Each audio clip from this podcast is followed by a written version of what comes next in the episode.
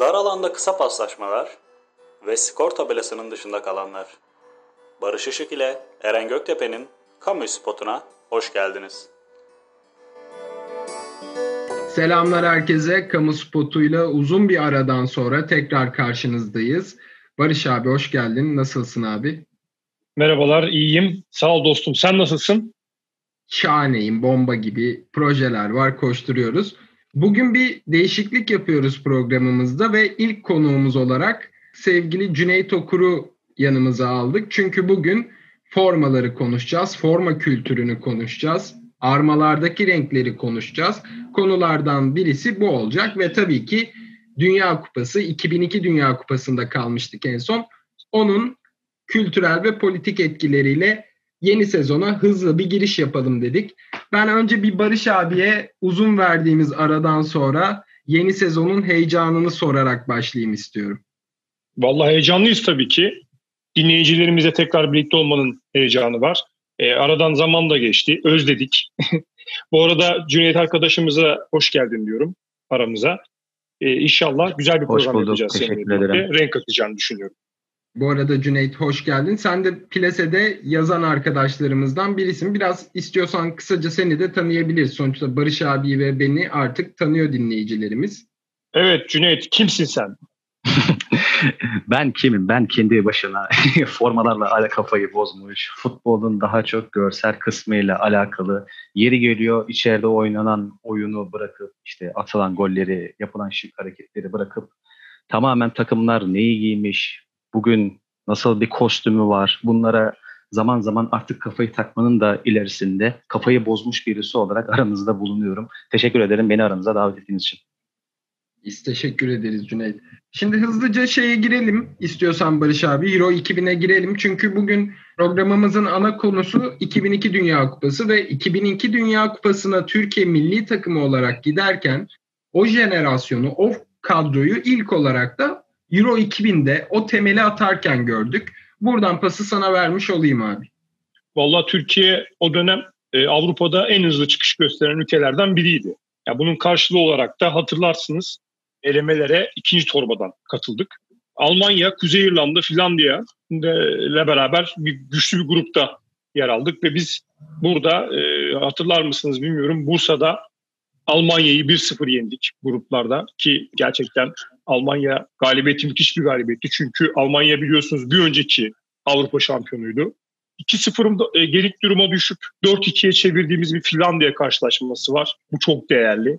Arif Erdem'in milli takım formasıyla en kısa sürede hat-trick yaptığı 3-0 kazandığımız bir İrlanda karşılaşması var. Bunların hepsi bu gruplarda yaşandı. Yani son maça kadar da hatta liderlik şansımızın da devam ettirdiğimiz e, muhteşem bir performans sergilediğimiz grup aşamasıydı. E, son müsabakada Almanya ile berabere kaldık. Yani şayet Almanya'yı yenseydik grup birincisi olarak katılacaktık. Ama İrlanda Cumhuriyeti ile yaptığımız baraj maçı sonrasında yine de 2000 Avrupa Futbol Şampiyonası'na katılmış bulunduk. Ya ben şeyi hatırlıyorum o dönemle ilgili. Takımın başındaki Mustafa Denizli'nin senin de bahsettiğin elemede İrlanda'yla yaptığımız maçlara ithafen içimizdeki İrlandalılarla da hesaplaşacağız diye bir söylemi olmuştu. Benim hafızamda kalan Euro 2000 ile ilgili bu ve grup eleme maçlarında Sergen Yalçın'ın performansı olmuştu ne yalan söyleyeyim. Vallahi muhteşem bir takımımız vardı. Yani şimdi e, gözümün önüne e, Rüştü geliyor ilk etapta. Okan Buruk geliyor. Alpay Özalan'ın bir e, meşhur bir kırmızı kart aldığı yumruk attığı bir pozisyon vardı. Elendiğimiz Portekiz maçında çeyrek finalde. Hatta ondan öncesinde hatırlarsanız bir fair play ödülü kazanmıştı kendisi. Evet. Onu gölgede bırakırcasına bir yumruk performansı. E, Suat'ın olduğu, yine Hakan'ın olduğu. Yani aslında Galatasaray ağırlıklı ancak yine Türk futbolunda e, o gün gibi yine Trabzonspor'dan örnek verebileceksek e, o günü verebiliriz. Beşiktaş'tan Alpay'ın dışında hatırlamıyorum. Şu an hatırlayamadım ama var mıydı kimse bilmiyorum ama. Oktay Derelioğlu vardı, Sergen vardı. Harikasın. Yani e, iyi bir takımdı, iyi bir jenerasyondu. Yani yazık oldu. 10 kişi kaldık biliyorsun Portekiz'e karşı çeyrek finalde. Ve e, ona rağmen yine bir penaltı pozisyonumuz var. Arif'in kaleciye nişanladığı bir penaltı pozisyonu. Ondan sonra yediğimiz iki gol ve maalesef turnuvaya veda edişimiz. Cüneyt senin var mı Euro 2000 ile ilgili söyleyeceğin şeyler? Abi benim Euro 2000 ile alakalı söyleyeceğim her şey Silivri yolunu gösterir bana. Hakan Şükür'ün Belçika kalecisinin üzerinden yükselip de bir vurduğu kafa vuruşu vardı hatırlarsın. Evet, o 2-0'lık evet. maçta. Valla Euro 2000 deyince benim aklıma bir o geliyor. Bir de final maçında Trezeguet'in Bartez'i ters ayakta yakaladığı o final maçındaki gol geliyor. Ben 92 doğumluyum. Ay. 8 yaşındaydım o turnuva oynandığında. Ve çok böyle kült şeyler geliyor aklıma yani. Öyle çok detaylı hatırladığım bir turnuva değil. 2002 Dünya Kupası biraz daha yoğun ama Euro 2000 biraz daha boş tabii. İtalya'ya karşı da öne geçmiştik hatta. Ondan sonra iki tane yediğimiz golle mağlup olduk. İsveç'te berabere kaldık. Senin söylediğin Belçika maçından önce. Yine grup elemeleriydi bunlar da. Güzel maçlar çıkardık genel olarak. E, hatırladığım kadarıyla o maçta Conte'nin golüyle 1-0 geriye düştük. Sonrasında ya sağdan ya soldan tam emin değilim taç çizgisine yakın bir yerden Sergen bir frikik kullanıyor. Penaltı noktası üzerinden altı pas yakınlarından o civardan Okan kafayla dokunuyordu ve beraberliği sağlıyorduk. evet, sanırım sen haklısın. Böyle olması lazım. ya buradan da şeye yavaş yavaş geçelim. Cüneyt'i de konuk etmemize e, neden olan formalar bölümümüze. Şimdi Euro 2000'de İtalya aslında devrimsel bir şey yapıyor formalar üzerinde. Barış abi sen çok daha iyi hatırlarsın. Cüneyt ve ben de hem geriye dönük izlemelerimizde hem de hafızamızla biraz hatırlarız. Euro 2000'den önce formalar özellikle kısa boylu futbolcular için tam bir ızdırap, tam bir rüküşlük abidesi, bol formalar varken İtalya bu kupa özelinde şöyle bir şöyle bir yenilik getiriyor. Likralı ve vücuda tam saran dar formalarıyla hem oyuncuların daha hızlanmasını hem de folleri daha öne çıkaran bir forma sistemine geçiyor ve o günden de bugüne yavaş yavaş geliyoruz aslında deyip formalarla ilgili pası da Cüneyt'e atmış olayım. Evet bahsettiğin gibi Eren, milenyum yıllarıyla beraber formacılık konusunda büyük bir devrim gerçekleşti. Bunu hem formaların e, kalitesi, ham maddesi anlamında hem de dizayn ve tasarım anlamında söyleyebiliriz. Bahsettiğim gibi çok güzel bir yerden değindin. Euro 2000 İtalya iç saha formaları. Dergide bu konuyla alakalı, daha doğrusu bu turnuvayı da, bu formayı da kapsayan bir yazı yazmıştım. İtalya milli takımının formalarıyla alakalı. Hatta e, yazının sonunda en beğendiğim, kendi şahsi beğenilerime göre oluşturduğum en iyi 5 İtalya milli takım formasını da listelediğim bir yazım mevcut. Buradan yazımın da reklamını yapayım. Orada da İtalya milli takımının Euro 2000 formasını almıştım. Ee, bahsettiğim forma en başta minimalist yapısıyla öne çıkıyordu. Reglen kol kesimli ön panelde yalnızca İtalya milli takımının ve aynı zamanda giyen oyuncunun numarasının bulunduğu kendine münasır, çok sade ama aynı zamanda sade olduğu kadar da güzel bir forma söz konusuydu. Ben de buradan senden aldığım topu Barış abiye aktarayım. Peki Cüneyt benim e, merak ettiğim bir şey var. E, bu İtalyanların e, mavi gök forması yani bayrağında hiçbir şekilde bu renge sahip olmamasına rağmen yani neden var? Bunu biliyor musun? Şimdi ya da bununla ilgili bir açıklama yapabilir misiniz? Tabii ki. E, biraz önce bahsettiğim gibi yazımda da buna değinmiştim zaten. Şimdi İtalya bayrağını gözünüzün önüne getirin. Yeşil, beyaz ve kırmızı. Ancak İtalya neden azzurri? Yani İtalyanca mavi renkte forma giyiyor. Şimdi formanın hikayesi, formanın renginin hikayesi tıpkı Almanların neden beyaz ve siyah forma giydiği gibi veya Hollandalıların portakallar olarak anıldığı gibi veya başka bir örnek Avustralyalıların sarı forma giymeleri gibi benzer sebebe dayanıyor, tarihlerine dayanıyor. Şimdi İtalya kurulmadan önce o topraklarda Torino civarlarında Savoy hanedanlığı var. Savoy hanedanlığı 10 ya da 11. yüzyıl tam hatırlamıyorum. O tarihlerde kurulmuş. Ta 20. yüzyıla kadar İtalya'nın kurulmasının öncesine kadar varlığına devam ettirmiş bir hanedanlık. Bu hanedanlığın da flamasının, bayrağının rengi gök mavisi yani azur. İşte İtalyan milli takımın gök mavisi formasının rengi buradan geliyor. Geçmişe bir atıf, kökenlerine bir selam yani tarihine bir atıfta bulunuyor. Bizim geldiğimiz yer burasıdır, bizim geçmişimiz burasıdır ve bizim de Torino'da kurulan Savoya hanedanlığına olan saygımızın bir nişanesidir bu demek istiyor Azuriler. Ya buradan da şeye geçelim istiyorum ben aslında. Barış abi sana da pası öyle atmış olayım. Ee, ben de formalarla ilgili yazı yazarken, geçmişe dönük araştırma yaparken dikkatimi şu çekmişti. Özellikle futbolun endüstriyelleşmesi bu kadar ön plana çıkmamışken takımlar kendi formalarını tasarlayabildiği, saykadelik ve deneysel formalar çıkarabildiği, hatta birçok formanın da klasik kültleşebildiğini gör, görüyorduk. Fakat özellikle yeni dönemde e, hemen hemen her forma zaten büyük markalara ait ve hepsinde klasik bir stil var. Sadece renkler değişiyor. Hatta Amerikan Ligi'nden bir iki takımın forması Beşiktaş'ta birebir aynı olabiliyor. Çünkü ikisinin de markası Adidas. Sana da buradan pası şöyle atayım abi. Yani köklere indiğimizde bu renklerin ve formaların tabii ki bir hikayesi var. E bunu da senden değilse de kimden dinleyeceğiz deyip bırakmış olayım sana. Ya şimdi estağfurullah değerli kardeşim. Öncelikle kutsal formaların asil renkleri isimli bir yazı hazırlamıştım ben daha öncesinde. Ekim 2019 Futbol dergide yayınlandı bu yazı.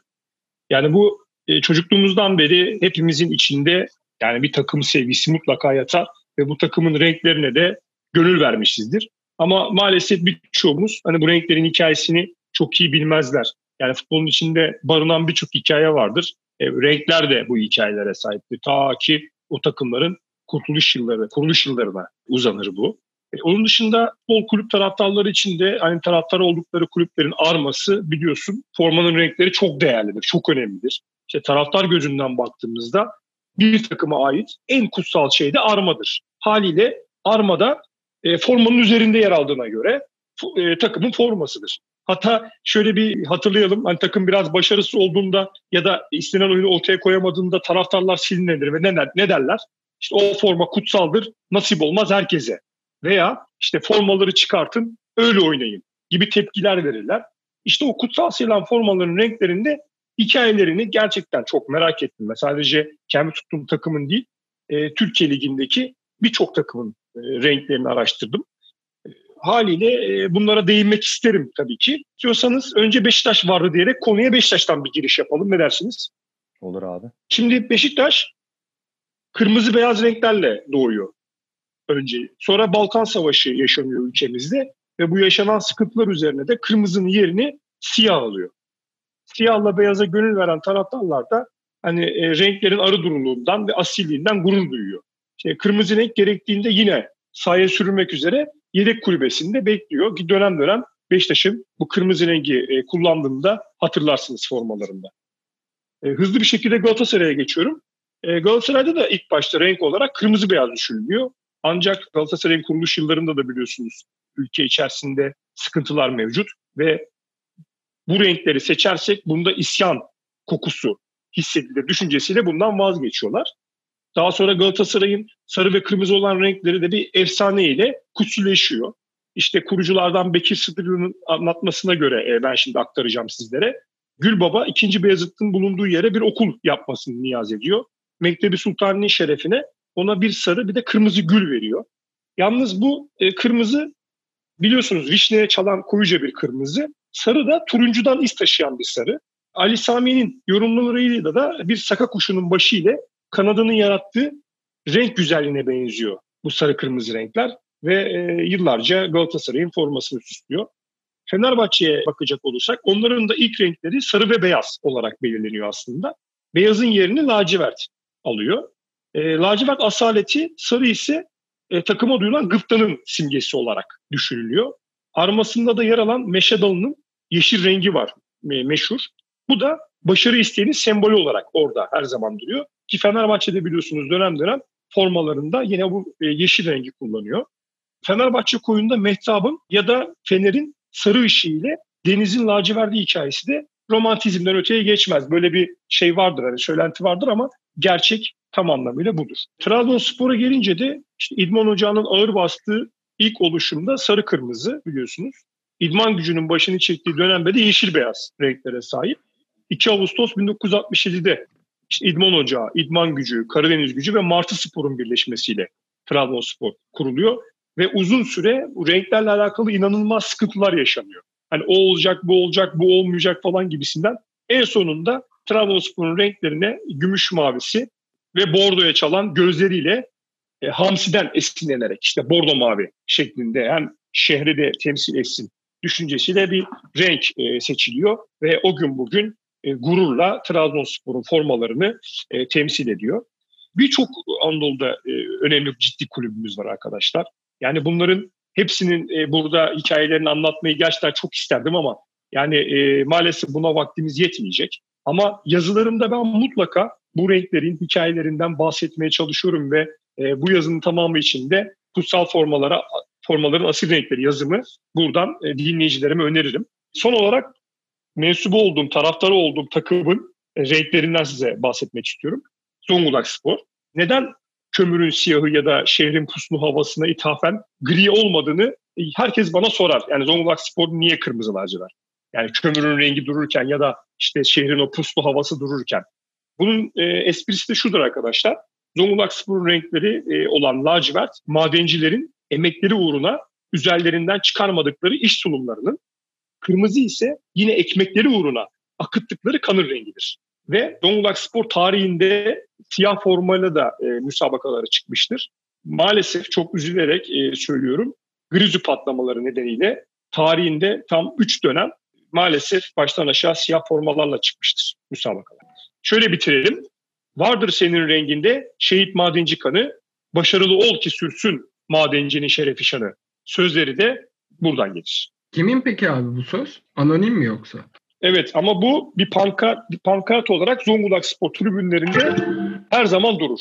1970'li yılların ortasından itibaren e, bu pankart yani farklı farklı dönemlerde değişerek tribünlerdeki yerini hep almaktadır. Cüneyt sana da pası şöyle vermiş olayım. 2000 öncesinde özellikle birçok forma çeşitliliği işte yakası bağcıklı formalar, yakalı formalar gibi değişik formaların olduğu, çeşitliliğin ve fütüristik ve saykadelik desenlerin olduğu formaları görebiliyorduk. Fakat şu anda çok daha tek düze, çok daha aynı tip formalar var.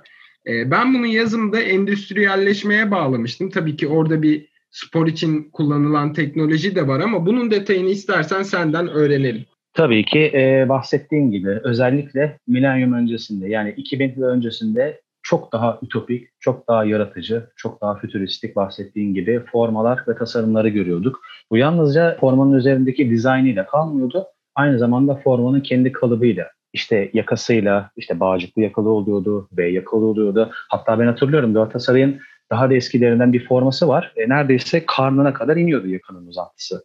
İşte bu gibi formaları artık günümüzde göremeyişimizin tek sebebi teknolojik gelişmeler.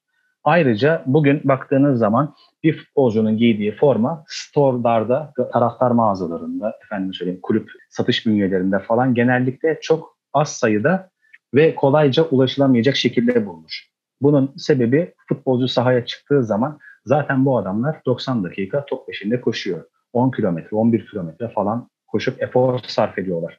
Vücutları deli gibi terliyor. İşte bu forma zaten hali hazırda çok fazla yorulan bünyelerini daha da fazla yormasın diye minimum kumaştan, minimum ağırlık yaratacak malzemeden üretiliyor ki futbolcu zaten yorgunluğun üzerine bir de formanın ağırlığını çekmesin. Şimdi mesela hatırlarsınız 80'lerde 90'larda bu TRT'nin eski nostalji görüntülerinde falan futbolcular balçık sahalarda oynuyorlardı. Yağmur yağıyor, zemin ağır, top gitmiyor. Zaten e, korakor bir mücadele var. Bir de bunun üzerine ıslanan, terlenen, işte çamura bulanan forma iyice ağırlık yapıyor. Şimdi bu durumda oyuncuların performansını iyice gözetmeniz lazım. Üreticiler de, bugün forma üreticileri de esas kaygılı olarak bunu baz alıyorlar. Bugün üretilen bir forma futbolcunun kaybedeceği eforu minimuma indirmesini sağlıyor ki oyuncu sahada maksimum performans gösterebilsin. Yani atıyorum 85. dakikada, 88. dakikada oyuncu depara kalktığında vücudu zaten terlemişken bir de forma onu sıkmasın. Bir de bağcık diyorsunuz. Bağcık dediğiniz şey formanın üzerinde yakadaki bağcık dediğiniz şey ekstra ağırlık yapan bir durum. Şimdi futbolcu bunu neden istesin ki? Esas anlamıyla formaların geldiği noktanın ana sebebi tek başına asla demiyorum. Ana sebebi budur. Formalar deyince yani geçmişten günümüze hani tarihsel anlamda baktığımızda mesela Galatasaray'ın Metin Oktay'lı bir parçalı forması vardır meşhur. Ben onu gerçekten çok beğenirim, çok severim. Yani Galatasaraylı değilim. İstanbul takımlarına sempati de duymuyorum ama o forma gerçekten güzel bir formadır. Fenerbahçe'nin gene 103 golle şampiyon oldukları sezon bu beyaz şortlu, çubuklu bir forması vardı. O forma hep gözümün önündedir. Belki E, o dönem çok başarılı oldulardı. Belki ondan olabilir. E, Beşiktaş'ın da Ferdinand'ın oynadığı 88-89 sezonu. Zannediyorsam aynı bu. Fenerbahçe'nin şampiyon olduğu sezon da aynı sezondu bu. E, yine çubuklu bir forması vardı Beşiktaş'ın meşhur. Bir de Ferdinand da bir sezonda olsa gerçekten çok büyük iz bırakmıştı. Onun üzerine de forma gerçekten çok güzel yakışmıştı. Ondan dolayı e, hep gözüm önünde. Son olarak da bu Trabzonspor'un son şampiyonluğunu yaşadığı sezon bir bordo ağırlıklı kolları ve polo yakası mavi olan bir forması vardı. O formayı hiç unutamam. Yani çocukluğumdan işte bugüne kadar gözümün önünden geçen formalar bunlardır. Ya Fenerbahçe'nin o 103 gollü şampiyonluğundaki Brezilya temalı Fenerbahçe formalarının ben de hastasıyım. Özellikle Oğuz Çetin'i şöyle orta sahada izlerken müthiş havalı duruyordu. Bunu da bir Beşiktaşlı olarak itiraf etmek istiyorum. Ama ben Beşiktaş formaları arasında e, dediğim gibi o düz siyah yakalı ve bağcıklı formayı çok seviyorum. Yani bunun 4-3'lük maçla bir ilgisi var mı onu da bilmiyorum. Fakat çok asil, çok cool bir forma olduğunu düşünüyorum. Evet, Cüneyt'e söz vermeden ben son olarak Avrupa'dan da bir örnek vermek istiyorum. Hatta Cüneyt'in de bununla ilgili söylemek istedikleri varsa dinlemek isterim. E, Milan mesela. Ya e, bu adamlar ben bildim bileli aynı tarz formayla sağdılar. Ya klasikleşmiş artık yani bunların forması. E, biraz araştırdım. Merakım da var tabii e, haliyle. İşte kırmızı Milanlı oyuncuların ateşli hırsını, siyah ise rakibin korkusunu temsil ediyormuş. Bunu öğrendim. Deplasmanda da e, ağırlıklı olarak beyaz bir formayla oynuyorlar ve bunu hiç değiştirmiyorlar. Hatta takımın lakabı olan Rosineri işte kırmızı siyahlar anlamına geliyormuş. Ee, sen biliyor muydun Cüneyt veya bununla ilgili bize söyleyeceğin, aktaracağın farklı bir şeyler var mı? E, dediğin şey kesinlikle doğru. Hatta bununla alakalı sana bir de kırmızı siyah çubuklu iç saha forması beyaz deplasman formasının üzerine hatırlarsınız bir de Milan genellikle siyah bir alternatif formada giyer. Özellikle işte Shevchenko'ların olduğu, ne bileyim Rui Costa'ların, Maldini'lerin, Dira'ların olduğu zamanlarda Opel sponsorlu Adidas bir siyah bir forma gözünüzün önünde canlandı değil mi? Evet, o formanın da bir hikayesi var aslında. O formayla alakalı şunu söyleyebilirim. Aslında direkt o formaya değil sadece bir atıfta bulunarak bir hani hafızaları tazelemek amacıyla söylemiştim onu da. Milan'ın geçen sezon olması lazım. Puma üretiminde çıkan bir siyah bir forması vardı. Yine kırmızı siyah bir iç saha forma, beyaz deplasman forması. Bir de siyah, ana rengi siyah olan fakat kırmızı, belli belirsiz desenler olan bir forması vardı. İşte bu forma aslında Milano şehrinin Milano şeytanının tasvir edildiği bir illüstrasyon çalışması olarak göz önüne getirilecek şekilde ayarlanıp formanın üzerine konulduğu bir formaydı. Bahsettiğim şey de aslında tam da buna göre. Aslında Milan'ın yalnızca beyaz deplasman forması yok. Yalnızca kırmızı siyah iç saha forması yok. Aynı zamanda bunlara ek olarak bir de siyah ağırlıklı bir alternatif forması da var. Yani forma kültürü açısından kesinlikle en zengin, dünya üzerindeki en zengin kulüplerden birisidir Milan. Harika. Hocam bu Inter'in o mavisi ve siyahı beni acayip kendine çekiyor ve her sene çok güzel tasarımlar yapıyorlar. Marka ve endüstriyelleşme bütün takımlara belirli bir konsept verirken Inter'in artısı veya avantajı ne ki her sene kendine az forma üretebiliyor? Yani designerları mı farklı yoksa markayla yaptıkları anlaşmada biz kendi formamızı, kendi dizaynımızı dayatırız gibi bir durum mu var? Bir bilgin varsa senden de öğrenmiş olayım. Çünkü yıllardır bunu merak ediyorum ben. Şimdi tıpkı Milan gibi bir diğer Milano takımı Inter'in de forma kültürü çok güçlü. Bahsettiğiniz zaman mavi ve siyah çubuklu bir forma gözünüz önüne geliyor değil mi? Çubuklar ince oluyor, kalın oluyor. İşte e, bu sezonki gibi e, zigzag desenli oluyor. Veya geçen seneki gibi yine düz klasik bir çubuklu varken Pirelli yazısının olduğu bölüm diagonal çubuklu bir şekilde karşınıza çıkabiliyor. İşte bu tamamen kültüre sahip çıkma. Ama biraz önce çok güzel bir şey söylemiştiniz. Nasıl tasarımlar yaparsa yapsın hep göze hitap ediyor diye. Bu aslında biraz öznel bir durum olmakla beraber forma renklerinin birbirine uyuşmasıyla da alakalı söyleyebilirim.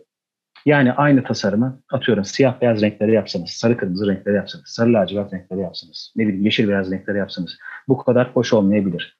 Mavi ve siyah. İkisi de koyu bir renk değil mi? Renk kartelasına baktığınız zaman ikisi de koyu bir renk.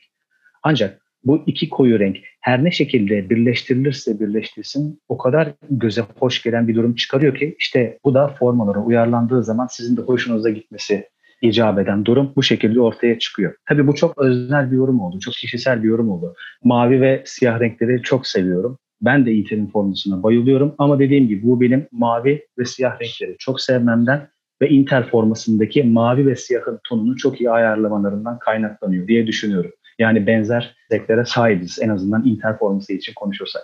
Özel bir designerları var mı falan demiştim. Şimdi Inter'in sponsoru Nike biliyorsunuz. Yaklaşık 15-20 seneyi tam hatırlamıyorum ne zamandır da bayağı uzun bir birlikteliğe sahip.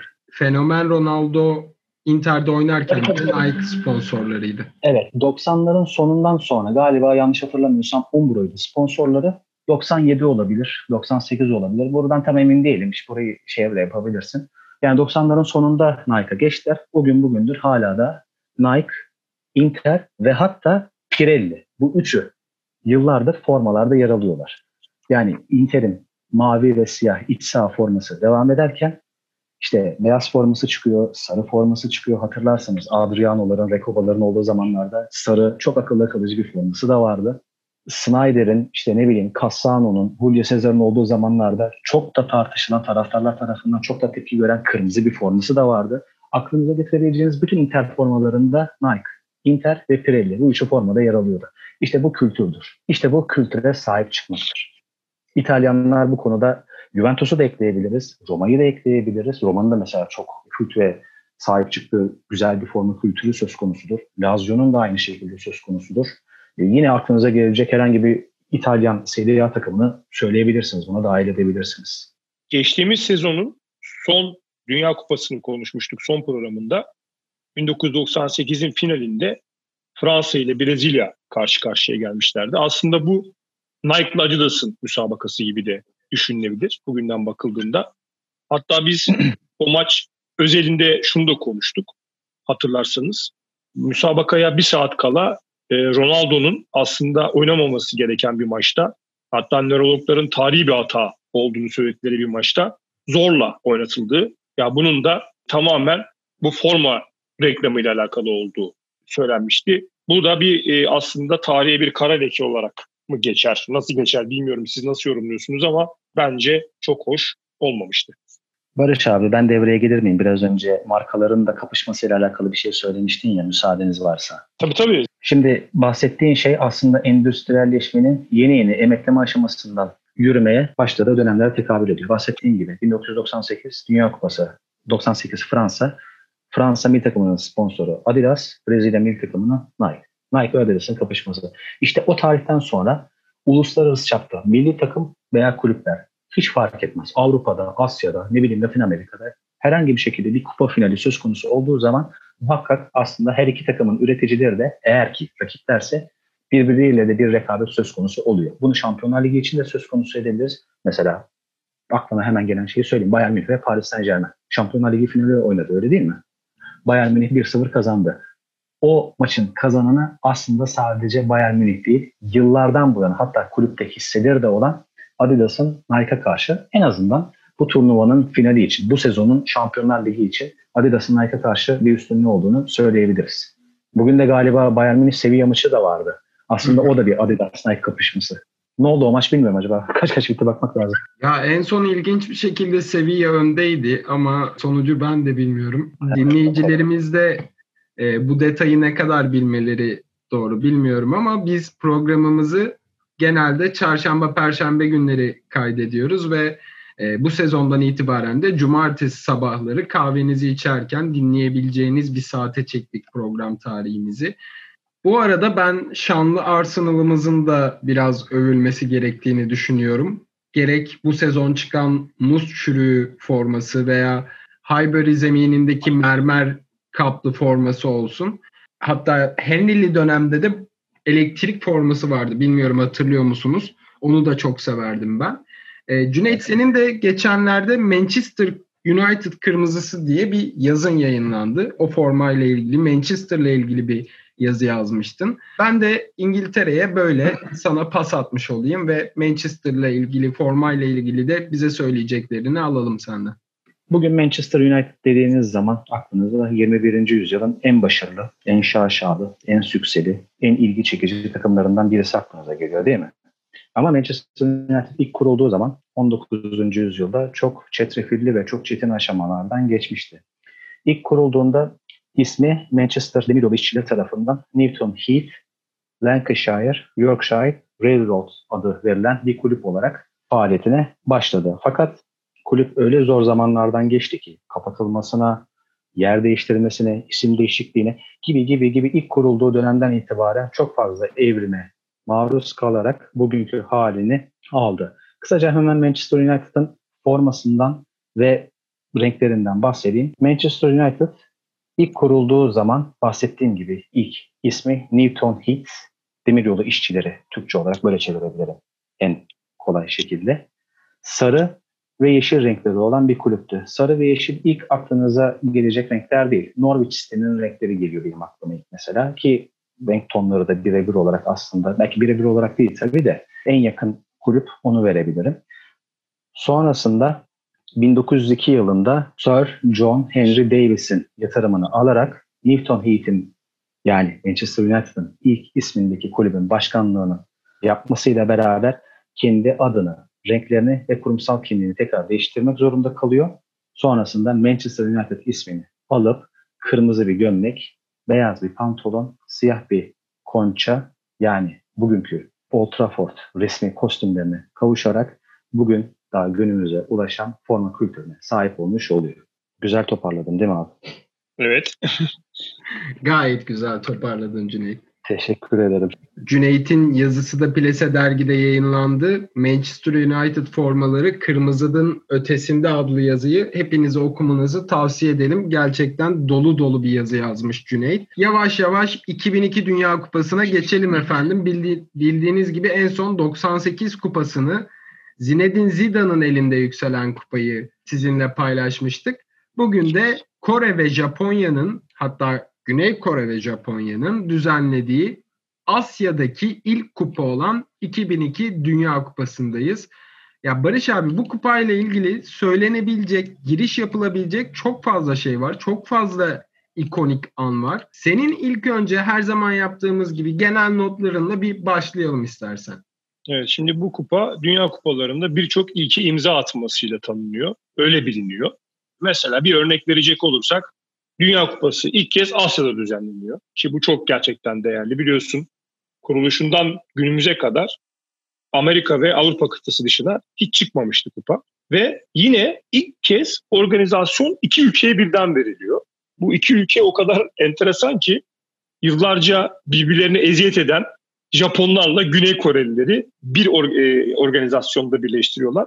İşte burada da sporun diyoruz ya hep birleştirici gücü herhalde ortaya çıkıyor. 90'ların e, sonlarında Güney Koreliler bir ekonomik kriz yaşıyorlar ve bu e, ekonomik krizi e, sarsıntıyı hızlıca atlatıyorlar ve kendilerine gelmiş bir ulus olarak da turnuvaya ev sahipliği yapmaya hazırız diyorlar. İşte ülke ekonomisinin yarattığı dünya devi teknoloji ve otomobil markalarının hızlı gelişimi de ülkeyi hızla yukarılara taşımıştı. E, Japonlardan zaten bu anlamda çok fazla bahsetmeye gerek yok. Adamlar gerçekten bu anlamda çok çok başarılılardı ön elemesinde. Bir olay yaşanmıştı. E, Avustralya Dünya Kupası Okyanusya elemelerinde Amerikan Samoa'yı tam 31-0 yenerek futbol tarihinde bir resmi milli müsabakadaki en farklı skoru elde etmişti. Karşılaşmada 13 gol birden atan Archie Thompson da yine bir resmi milli maçta en fazla gol atan futbolcu ünvanını almıştı. Avustralya bu maçtan iki gün önce de gruptaki ilk maçında Tonga'yı 22-0 yenmişti. Yani ondan önceki rekor da yine kendisine ait. Bunu da buradan belirterek kupadaki gruplarımıza geçelim. A grubuyla başlayacağız. Son Dünya Kupası'nın şampiyonu Fransa'nın bulunduğu. Hatta geleneksel olarak Dünya Kupası'ndaki ilk başlama vuruşunu da yine Fransa yaptı bu grupta. E, gruptaki takımlar Danimarka, Senegal, Uruguay ve Fransa aslında kupanın belki de en büyük sürprizlerinden birinin yaşandığı grupta burası. Yani şimdi e, öyle bir şey ki Senegal daha önce adı sanı duyulmamış bir takım. Yani sömürge bir takım yani Fransa'nın ve kadrosunda 23 tane futbolcunun 21 tanesi Fransa liginde oynuyor ve sen gidiyorsun Fransa'yı yeniyorsun. Hatta yenmekle de kalmıyorsun. Fransa'yı kendi altına alıyorsun. Yani sen bir üst tura çıkıyorsun ve Fransa çıkamıyor. Ya burada e, şöyle bir yorum yapabiliriz. Hani Senegal maçı kazanarak adeta sömürge sistemine bir tokat attı. E, yorumunu da e, yapabiliriz. E, Fransa tek gol bile atamadan bu turnuvadan elenmiş olması da gerçekten çok enteresan bir olaydı. Yani hem 98 Dünya Kupası'nın hem 2000 Avrupa Şampiyonası'nın galibi Fransa 2002 Dünya Kupası'nda yani nalları topladı diyebiliriz. Bu gruptan dediği Barış abi dediği gibi Fransa bir gol bile atamadan tek puan alarak çıkamamayı başarıyor. Danimarka 7, Senegal ise 5 puan alarak gruplardan çıkmayı başarıyorlar. Hatta bu gelenek günümüzde de devam ediyor diye biliyorum. Son kupayı kazanan genelde gruplardan çıkamıyor. İspanya'da da bu oldu, Almanya'da da bu oldu. E, B grubuna geçelim. B grubu renkli bir grup aslında. İspanya, Paraguay, Güney Afrika ve Slovanya. Aslında çok da sürprizin olduğu bir grup denemez. Yani Slovenya yine ilk defa katılan e, ülkelerden bir tanesi. Senegal de öyleydi A grubunda. Puan alamadan veda ediyor. İspanya'da 3 maçını birden kazanıyor ve bir üst tura yükseliyor. Burada Paraguay ile Güney Afrika eşit puanlarda olmalarına rağmen Paraguay e, avarajda Güney Afrika'nın üzerine çıkıyor ve bir üst tura adını yazdırıyor. Yani son 16'ya. C grubunu da bütün futbol severler hatta bütün Türkiye büyük ihtimalle hatırlıyor. Brezilya, Türkiye, Costa Rica ve Çin. Birçoğumuzun futbolu sevmesine, birçoğunun ilk kahramanlarını tanımasına sebep olan bu kupa ve bu grup aslında. Şimdi Türkiye 1954'ten bu yana ilk kez Dünya Kupası'na katıldı. O yüzden bizim için gerçekten çok değerliydi. Dün gibi yani dün gibi gözümün önüne geliyor. Yani o heyecanımız. Biz hep başka takımları tuttuk biliyorsun. Keza ben Arjantin'i çok severim. Birçoğumuz Brezilya'yı, işte bir kısmımız İtalya'yı tutmuştur. Ama ilk defa kendi ülkemizi tutabilmenin mutluluğu içerisindeydik. Ama karşımızda da çok güçlü bir Brezilya vardı. Haliyle zorlandık yani bu gruptan çıkarken ama e, çıkmayı başarmıştık. E, gruplarda da o güne kadar topladığımız yine en yüksek puana ulaştık. Yani haliyle oynadığımız 12 resmi karşılaşmanın 8'inde galibiyet, 3'ünde de beraberlikle kapatmıştık. İşte tek mağlubiyetle Dünya Kupası'nı bitirmeyi başardık. 5 deplasman maçının 4'ünü kazanıp birinden beraberlikle ayrılıp yani elde edilmesi de güç bir tablo ortaya koymuştuk. Onun dışında dünya üçüncüsü olarak ayrılacağız. Bunu ilerleyen şeylerde konuşuruz. Grupta alakalı e, şöyle bir notum var. Boro Miltunovic, e, o dönem Çin'in e, antrenörü. Bu Dünya Kupası'na 5. defa antrenör olarak katılarak bir rekora imza attı. 1986'da Meksika, 90'da Costa Rica, 94'te Amerika ve 98'de Nijerya ile birlikte katılmıştı. Ya hatta ben şunu da hatırlıyorum. Brezilya maçında Hasan Şaş'ın golüyle öne geçip sonra maçı kaybedip üstüne Costa Rica maçında Emre Belezoğlu'nun golüyle öne geçip sonra berabere kalıp son maçta da Çin'i farklı yenmemizin gerektiği bir senaryodaydık. Hatta Brezilya'nın da Costa Rica'yı yenmesi gerekiyordu ve iki sonuç da bizim için gerçekleşmiş oldu. Ümit Davala'nın Mohang saçıyla bir kafa golü attığını hatırlıyorum Çin maçında yanlış hatırlamıyorsam. Yanlış hatırlıyorum büyük ihtimalle. Sorun değil. D grubuna geçelim. D grubunda iki tane kağıt üstünde güçlü ve köklü takım var. Fakat bu iki takım da gruptan çıkamayıp görece kendilerinden daha zayıf olan takımların gruptan güle oynaya çıktığı bir senaryo var. Güney Kore, Amerika Birleşik Devletleri, Portekiz ve Polonya. Yani çok enteresan gerçekten. Yani rüyamda görsem inanmazsın. O derece bir dağılım olmuş. Yani Güney Kore'nin buradan birinci çıkıp Amerika'nın ikinci çıkması bilmiyorum yani bir daha ne zaman ve nasıl gerçekleşir. Yalnız bu iki takımın grupta kendi arasında oynadıkları müsabakada şöyle enteresan bir olay yaşandı. Bundan kısaca bahsetmek istiyorum. 70. 78. dakikada Ang Junpang'la gelen bir gol var. E, ve bu gol aslında çok da önemli bir mesajı içeriyor. E, şu ki 2002'de Salt Lake City kış olimpiyatları sırasında kısa kulvar hız pateninde işte 1500 metreyi Koreli atlet kazanıyor. E, ama daha sonra rakibini blok ettiği iddiasıyla madalyasını geri alıyorlar ve zafer Amerikalı Ohlo'nun oluyor. Yani kısaca bir Güney Kore Amerika gerginliği yaşanmıştı o dönem ve Van gol attıktan sonra e, kısa kulvar hız pateni yapanların hareketlerini gösteriyor. E, bu olaya gönderme yapıyor. Yani e, golden sonra bu da çok enteresan bir olaydı benim için. Şimdi bütün grupları tek tek değerlendirmeyeceğiz tabii ki sevgili dinleyiciler. Ee, buradan F grubuna da bir değineceğiz. Çünkü orada bizi bir hikaye bekliyor. İngiltere ve Arjantin'in iki ezeli rakibin mücadelesini içeren grup. Aslında grup biraz ölüm grubu tabirini de içeriyor. İngiltere, Arjantin, Nijerya ki Nijerya o dönemde konfederasyonda ve olimpiyatlarda çok başarılıydı. C.C. Okatçalı takımı hatırlayanlar bilirler ve İsveç'ten oluşan grup. Yani bu grupta grup lideri İsveç'in 5 puanla bitirdiği bir grup olduğunu göz, göz önünde bulundurursak ne kadar zorlu müsabakaların yaşandığını da e, görmüş oluruz. E, ancak İngiltere ve Arjantin arasında biliyorsunuz ki daha öncesinden yaşanmış bir savaştan mütevellit 1986 Dünya Kupası'nda da hani yine Maradona'nın 50 attığı gol sonrası büyük bir rekabet söz konusuydu. İngiltere yıllar sonra bu Arjantin'in üzerine çıkarak ve Arjantin'i gruplarda eleyerek bunun kendince intikamını almış bulunuyordu. Bunun dışında e, bir de E grubunda Robbie Keane'den biraz bahsedelim. Onun ikonik bir gol sevinci vardı ok, okçu. Yani o da hep daha önceki Dünya Kupalarında da biliyorsun ikonik gol sevinçlerinden bahsetmiştik. Burada Robbie Keane'i de küçük bir analım istedim. Evet, Kuzey İrlanda ve Almanya'da E grubundan birlikte gruptan çıkmışlardı. Buradan da son 16'lara yavaş yavaş geçmiş olalım. Almanya ve Portekiz, Meksika, Amerika Birleşik Devletleri, İspanya, İrlanda, Robbie Keane'den bahsetmiştik.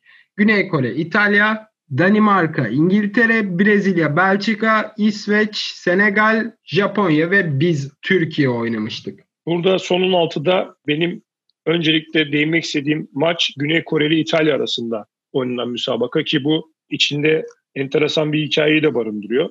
Ekmek yediği yere ihanet etti başlığı atılan golün kahramanı Van'dan bahsedeceğim. Dakikalar 118'i gösterdiğinde Van'ın attığı gol sonucu İtalya turnuvanın dışında kalıyor ve Güney Kore bir üst tura yükselmeyi hak ediyor. O dönemde İtalya'da Perugia takımında oynuyor bu Koreli futbolcu ve başkan Luciano Gauchi tarafından da maalesef kovuluyor gol attığı için. E, sonrasında tabii çok büyük bir tepki çekiyor bu Guicci'nin e, davranışı. E, akabinde kararından vazgeçiyor falan. Bir de maçtan önce e, daha önceki dönemlerde konuşmuştuk. 66 Dünya Kupası'nda Kuzey Kore'nin İtalya'yı yendiği bir maç vardı. Bu da pankartlarla rakibinin e, gözüne sokarak hatırlatan Güneylilerin de keyfine diyecek yok. Yani düşünsenize İtalya gibi güçlü bir e, ülkeyi Dünya Kupası tarihinde bir kez daha mağlup etmiş oluyorlar. Çeyrek finallerde ise Dünya Kupası tarihinde bir sona imza atılıyor aslında. Ona ayrıca değineceğiz tabii ki. Kısaca bahsedecek olursak Almanya ve Amerika Birleşik Devletleri, İspanya, Güney Kore, İngiltere, Brezilya ve Senegal'le Türkiye karşılaşmıştı. Burada biz Senegal'i e, sizin hatırlayacağınız gibi Dünya Kupaları tarihinin atılan en son altın golüyle yenerek geçmiştik. Bütün ülkeyi gerçekten e, sevince boğmuştu bu gol. Tarihimizde ilk defa yarı final oynayacaktık. Ancak rakip gene gruplardaki belalımız Brezilya. Ya gerçekten Brezilya ve özellikle Ronaldo bizi 2002 Dünya Kupası'nda perişan etmişti. Bunu da söylemeden geçemeyeceğim. Almanya ve Güney Kore, Brezilya ve Türkiye karşılaştı.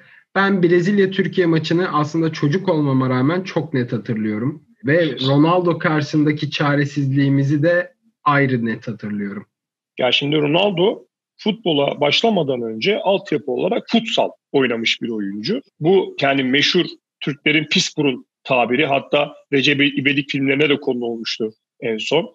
E, bu pis burun tabiri futsalda e, bir teknik vuruş arkadaşlar. Yani böyle bir vuruş şekli var. Ve Ronaldo da bunu gerçekten çok iyi uygulayan bir oyuncu ki futsaldan kazanmış bu yeteneğini ve maalesef bu yeteneğini Dünya Kupası yarı finalinde bize karşı sergiledi ve biz finalde e, Almanlarla oynama şansını maalesef kaybettik. Ronaldo ile ilgili ben de şöyle bir anekdot paylaşmak istiyorum. Bunu kimden duyduğumu hatırlamıyorum ama spor medyasından bir büyüğümüzden büyük ihtimalle.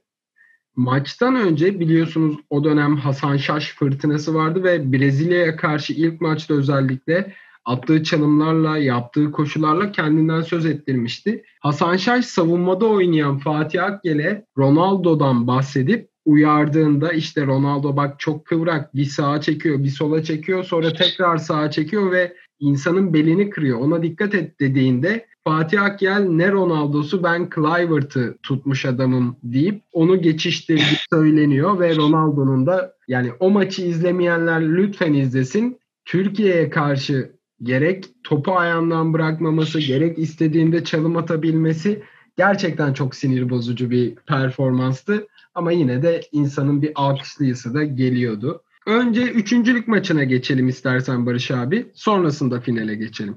Evet, üçüncülük maçında Güney Kore ile karşı karşıyayız. Daha öncesinde e, Japonya'yı biliyorsun ev sahibi olan Japonya'yı elemiştik. Şimdi de bir diğer ev sahibi olan Güney Kore'yi yenerek Dünya Kupası tarihindeki en iyi derecemiz olan üçüncülüğü elde etmiş olduk. Senin yaşın biraz daha hatırlamana yardımcı olacaktır abi ama ben şöyle bir şey hatırlıyorum. Dönüp baktığım okumalarda şöyle bir şeyi gözlemledim hatırlıyorumdan ziyade. Türkiye Güney Kore maçına Hakan Şükür ve İlhan Mansız ikilisiyle, ikili forvet hattıyla çıkmıştı. Gerçekten öndeki baskı, yakanılan pozisyonlarla maçı 3-1'e getirip ardından bir frikik golüyle 3-2 yenmiştik. Ve bu kupadan sonra Şenol Güneş'in belki de en büyük eleştirilen noktalarından biri İlhan Mansız'ı az oynatması, yedek bırakması olmuştu. Senin o eleştirilere dair, o döneme dair hatırladığın bir anekdot var mı abi? Valla ben eleştirilere kesinlikle katılıyorum. Yani biz çok saç baş yolduk. Yani özellikle Hakan'ın çok kötü bir performans sergilediğini söyleyebilirim. Yani İlhan Mansız da o dönem gerçekten yeni yıldızı parlayan bir oyuncuydu. Gol yani neden bu kadar az süre var? Yani, o sezonun gol ama ama Hakan kadar bir şey değildi yani baktığında. Nasıl anlatayım? Bir, belki bir lobisi yoktu, belki bir gücü yoktu. Hani o yüzden oynatmadı büyük bir ihtimalle diye düşünüyoruz. Ama biz de çok gerçekten tepki göstermiştik yani. Geçelim finale. Fenomen Ronaldo bir kupayı kulbundan yakaladıysa bırakır mı? Bırakmaz. Aslında bu finalin şöyle de bir önemi var. Almanya ve Brezilya'nın karşılaşması Dünya Kupası'nı en fazla kazanan iki takımın da karşılaşması niteliği. Evet. Yani kupayı en çok kazanan iki takım ancak finalde ilk kez karşılaşan iki takım yine aynı zamanda. Yani bu yüzden birçok insanın merakını uyandırdı tabii ki haliyle. Aynı zamanda bir iyi bir Dünya Kupası finaliydi. Yani o 2002'de birçok insan belki İspanya'dan bu başarıyı bekledi, İtalya'dan bekledi ama haliyle Almanya ve Brezilya sadece orada final oynama şansını elde edebildi. E, burada Brezilya'nın kadrosu gözümün önüne geliyor. Gerçekten o kadar iyi bir kadrosu vardı ki kaybetmeleri mucize gibi falandı. Brezilyalı oyuncu Cafu'yu hatırlıyorum. Yine üst üste 3 kupada final oynayan tek oyuncu olarak tarihe geçti. Ronaldo'nun dışında başka R'ler de vardı o zamanlar. Ronaldinho vardı. Bir R'si daha vardı. Kimdi? 3 R Roberto Carlos. Bravo, süpersin. ha, Rivaldo, evet, evet, evet. Hatta bak 4 oldu şimdi. O R'ler dün bir performans ortaya koyuyordu Brezilya takımında. Sonuç olarak fenomen Ronaldo'nun attığı iki gol var ve Brezilya beşinci kez dünya şampiyonu oluyor. Brezilya oyuncuların sahanın ortasına dizilip dini bir ayin yaparak Tanrı'ya şükretmeleri bir anlamda eleştiri toplamıştı. Benim de şimdi e, aklıma gelenlerden bir tanesi de bu. Evet Barış abi doğru söylüyor. Cafu'nun, aynı jenerasyondan olmasa da Kaka'nın, Roberto Carlos'un, Lucio'nun bu gibi oyuncuların evangelist tarikatına tabi olup bu tarikatla beraber gerek sosyal sorumluluk projelerine, gerek çeşitli yardım kuruluşlarına yardım yaptıklarını aynı zamanda kiliselerde dini ayinlere katıldıklarını da ben de daha önceden duymuştum. Onu da anekdot olarak ekleyeyim ben de. Evangelizme çok uzak olarak ben de şunu belirtmek istiyorum. Ben o dönemlerde 7-8 yaşında bir velet olarak finali de izledikten sonra Almancı ev sahibimin kızının önünde gol atıp Ronaldo diye bağırdığımı hatırlıyorum. Benim de böyle bir anım var 2002 ve Ronaldo ile ilgili. Ronaldo'nun pis burunundan ve futsaldan yetişmesinden bahsetmiştin. Yanlış hatırlamıyorsam finalde de bir pis burun golü vardı. Ronaldo ile ilgili başka söyleyeceğim bir şeyler varsa senden onu da alalım abi. Evet Ronaldo kendini bir futbol sanatçısı olarak görüyor. E, Jorge Valdano'nun şöyle bir sözü var. El Fenomeno için şunu söylüyor. O bir adam değil, o bir sürü. Ve biz bunu Dünya Kupası'nda ve daha sonraki müsabakalarında bizatihi canlı olarak tanık olduk. Kamu spotunun bu haftada sonuna geldik sevgili dinleyiciler. Cüneyt tekrardan çok teşekkür ederiz katıldığın ve bizimle forma bölümünde güzel bilgiler paylaştığın için. Gerçekten güzel bir keyif oldu bizim için de. Bir üçüncü katılımlı program yapmayı deneyimlemiş olduk. Ben de çok teşekkür ediyorum sizlere. Beni konuk ettiğiniz için ve beni programa davet ettiğiniz için. Futbolun görselliğini, futbol oynanırken oyuncuların üzerinde bulunan üniformalarına yani tabiri caizse kostümlerine dair bildiğim 3-5 kelam bir şey varsa eğer onları anlatmak istedim. Sizler de sağ olun, müsaade ettiniz. Sizlerle olmak büyük bir keyifti. Tekrar çok teşekkür ederim. Ne demek yine bekleriz Cüneyt. Aslında çok geniş bir konu Cüneyt. Yani bu konu yani öyle bir iki program üzerinden de fazla sürecek bir konu. Tabii ki. Tabii ki. Ee, elimizden geldiğince böyle kısaca anlatmaya çalıştık. Bakarsın ilerleyen programlarda tekrar formalarla alakalı bir bölüm düşünürüz ve seni tekrar konuk ederiz. Ben çok keyif Çok aldım. isterim abi. Ee, Seninle Ben de birlikte çok sohbet keyif aldım. etmekten. Çok Ben de- teşekkür ederim katıldığın Ben için. de çok teşekkür ederim. Ben de çok keyif aldım. Sizleri tanımak büyük bir keyifti benim için de. Çok memnun oldum tanıştığıma. Eğer tekrar böyle bir şey yapmak isterseniz ben de e, seve seve bir daha gelmek isterim. Ki böyle bir şey yaparsak ilk çağıracağımız kişi sen olursun Cüneyt. Çünkü formalar konusundaki tutkunu da az çok öğrenmiş. Biz de öğrenmiş olduk. Kamu spotunun bu hafta sonuna geldik. Haftaya aslında bir sürprizle yeni sezonumuzu resmi olarak açacağız. Çok da fazla bilgi verip sizleri de sürprizden mahrum etmek istemiyoruz. Çünkü sürpriz dediğiniz şey tam olarak da böyle bir şeydir. Bu hafta bir film, bir kitap, bir müzik önermedik. Ben yine de dinleyicilerimize bir tane şarkı önereceğim. Böyle de hınzırımdır. Barış abi beni tanır. Sizlere çok sevdiğim Bob Dylan'dan Like a Rolling Stones şarkısını öneriyorum sevgili dinleyiciler. Plase dergiyle kalmaya devam edin. Haftaya görüşmek üzere. Görüşmek üzere. Esen kalın. Görüşmek üzere.